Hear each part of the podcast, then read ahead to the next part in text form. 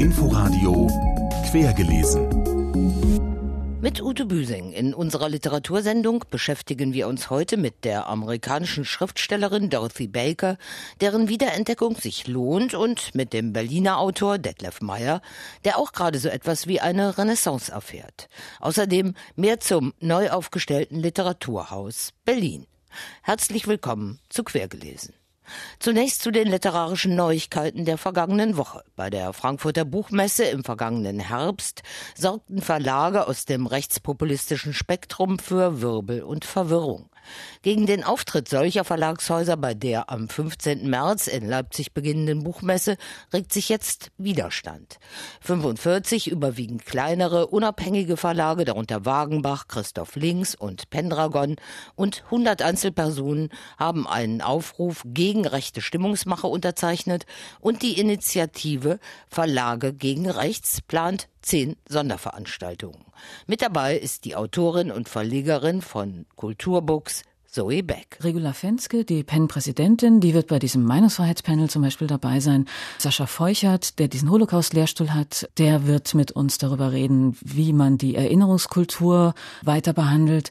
Wir werden mit Geflüchteten auch sprechen über ihre Fluchterfahrung, wie sie die literarisch verarbeitet haben. MeToo wird auch ein Thema sein, Antifeminismus. Messedirektor Oliver Ziller erklärte, Verlage aus dem rechten Spektrum dürften in Leipzig ausstellen, solange sich ihre Publikationen im Gesetzesrahmen bewegten. Beck sagte dazu, es ist ja nun mal auch so, dass sich diese Verlage durchaus auch schon mal vor vielen Jahren eingeklagt haben. Also da gab es ja schon durchaus in der Vergangenheit Auseinandersetzungen. Und es ist tatsächlich so, dass sie das Recht haben, dort auszustellen nach Frankreich. Dort sorgte die geplante Neuherausgabe von drei antisemitischen Pamphleten von Louis Ferdinand Céline aus den Jahren 1937 bis 1941 durch das renommierte Verlagshaus Gallimard für Streit. Unter anderem hatte der für sein Holocaust-Erinnerungsengagement bekannte Anwalt Serge Glasfeld die Texte als gefährlich bezeichnet. Nun zog Verleger Antoine Gallimard die kritische Neuauflage vorerst zurück. Er bleibt aber dabei, dass die Pamphlete Célines, die zur Geschichte des infamsten französischen Antisemitismus gehörten, nicht zur Zensur verurteilt werden dürften. Stattdessen müssten Wurzeln und ideologische Reichweite offengelegt werden. Céline ist hierzulande vor allem durch seinen Roman Reise ans Ende der Nacht bekannt geworden. Frank Kastorf machte daraus eine ideologiekritische Theaterproduktion an der Berliner Volksbühne von den literarischen Neuigkeiten zu unserer ersten Neuvorstellung, die genau genommen das Frühwerk einer Altmeisterin ist. Von Dorothy Baker nämlich, die 1968 im Alter von 61 Jahren verstarb. Young Man with a Horn, ihre empathische Annäherung an den amerikanischen Jazz der 30er Jahre und seine Protagonisten, wurde als Verfilmung weltberühmt. Jetzt liegt das Werk unter dem sperrigen Titel Ich mag mich irren, aber ich finde dich fabelhaft auf Deutsch bei DTV vor, wo zuvor bereits Bakers Roman Zwei Schwestern wiederentdeckt wurde. Unsere Rezensentin René Zucker ist angetan. Ich mag mich irren, aber der deutsche Titel dieses Buches ist nicht zu rechtfertigen. Im englischen Original heißt der Debütroman von Dorothy Baker Young Man with a Horn. Und darum geht es auch, um einen anfangs sehr jungen und später immer noch jungen Mann, dessen ganze und große Leidenschaft dem Jazz und seiner Trompete gilt. Er war eine Sensation, vor allem unter Musikern. Er ging zu weit. Er schlief nicht und aß nicht, denn es gab so viel anderes zu tun. Zum Beispiel konnte er trinken, und ehe er sich's versah, trank er fast ununterbrochen, um alles andere am Laufen zu halten. Aber wie sich zeigte, ging diese Rechnung nicht auf und er beschloss seine Zeit auf Erden, ehe er 30 war. Aber es ist nur eine Frage der Zeit, bis er völlig vergessen sein wird. Genau das hat Dorothy Baker verhindern wollen, damals 1938, als sie über diesen fiktiven Ausnahmemusiker ihr bemerkenswertes Debüt schrieb, den ersten von vier Romanen, bevor sie selbst in Vergessenheit geriet.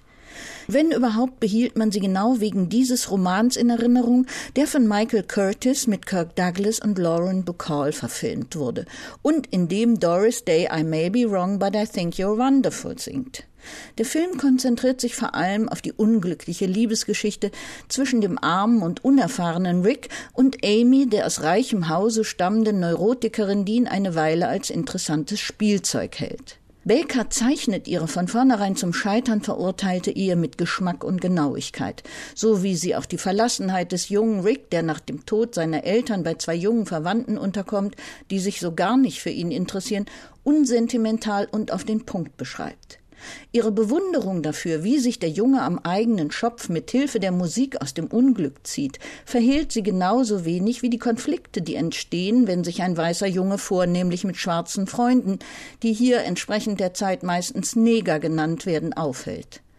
Ihre eigene Zuneigung zum Jazz und seinen schwarzen Musikern könnte nicht schöner ausgedrückt werden als in den ersten Zeilen über Smoke, den Kehrjungen, den Rick bei seinem Job als Bowlingpins-Aufsteller kennenlernt. Doch lehrte der Schwarze den Weißen dann, was Rhythmus ist, durch praktische Anschauung. Hier hör mal, sagte er, bevor er mit einem neuen Rhythmus begann. Oder so, was hältst du davon? Rick war infiziert, für immer den Synkopen verfallen. Abgesehen von ganz wenigen Schwächen, denen man das Debüt anmerkt, wie in dem Kapitel, wenn Rick in die warme Familienatmosphäre von Smoke eintaucht, da wird es dann doch ein wenig klischeehaft. Bis auf diese Ausnahme ist Bakers Roman nahezu perfekt. Von kühler Eleganz und warmherzigem Witz. Am besten legt man zum Lesen frühen Jazz der 20er und 30er auf, dann ist auch der Genuss vollkommen.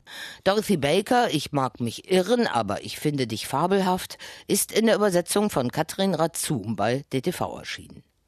Auch er erfreut sich gerade der Wiederentdeckung. Der Berliner Biograf der Bestürzung und dandyhafte Flaneur Detlef Meyer. 1999 ist der offen schwul lebende und schreibende elegante Autor an AIDS gestorben. Jetzt hat der Aufbauverlag seinen autobiografisch konnotierten Neuköllner Kindheits- und Jugendroman Das Sonnenkind neu herausgebracht. Aus Anlass dieser Veröffentlichung versammelt sich in der Berliner Autorenbuchhandlung am kommenden Dienstag, dem 16. Januar, eine illustre Runde. Als Moderator mit dabei ist Autor und Übersetzer Matthias Frings. Ihn habe ich gefragt, wer sonst noch so mitmacht und was genau gelesen und besprochen wird. Es machen mit zwei Schriftsteller, Christoph Klimke, der in allen Genres zugange ist, Holger Siemann, der gerade einen frischen Roman raus hat, Matthias Freihof, beliebter bekannter Schauspieler, Maren Kreumann und Ralf Morgenstern. Und jeder von denen wird ein bisschen was zum Besten geben und ich hoffe auch ein bisschen was sagen über ihren Eindruck zu dem Roman, den es ja jetzt wieder gibt. Der Roman, den es jetzt wieder gibt, der heißt Das Sonnenkind und ist jetzt gerade bei Aufbau neu erschienen. In welcher Form ist das neu? Sie, Matthias Frings, haben ja an dieser Neuerscheinung mitgearbeitet. Das ist einfach eine Wiederauflage, weil sich eine liebende Seele daran erinnert hat, was für ein toller Roman das ist, was für ein toller Berlin-Roman das ist, der im tiefen Neukölln spielt, in den 50er Jahren. Und jetzt ist natürlich mit diesem Abstand besonders spannend, sich das nochmal anzuschauen. Detlef Meyer erzählt darin von seiner Kindheit und Jugend. Er ist ein waschechter Berliner gewesen im, im Arbeiterbezirk Neukölln. Der war auch ein sehr genauer Berlin-Chronist. Man muss sich den ein bisschen vorstellen wie eine Mischung aus Kästner und Tucholsky und Max Gold. Das ist jemand, der einen sehr scharfen, genauen, aber einen liebevollen Blick hat und gleichzeitig sowas wie so ein Bruder Grimm. Der sammelt Wörter und sammelt Menschen und sammelt Gerüche und sein Held ist neun Jahre alt. Das ist er selber ganz deutlich deutlich, Carsten Scholz. Und der guckt sich diesen Truseweg, den es übrigens immer noch gibt, der aus sechs Häusern besteht bis heute, genau an und beschreibt Leben und Lieben und Geschicke dieser Leute.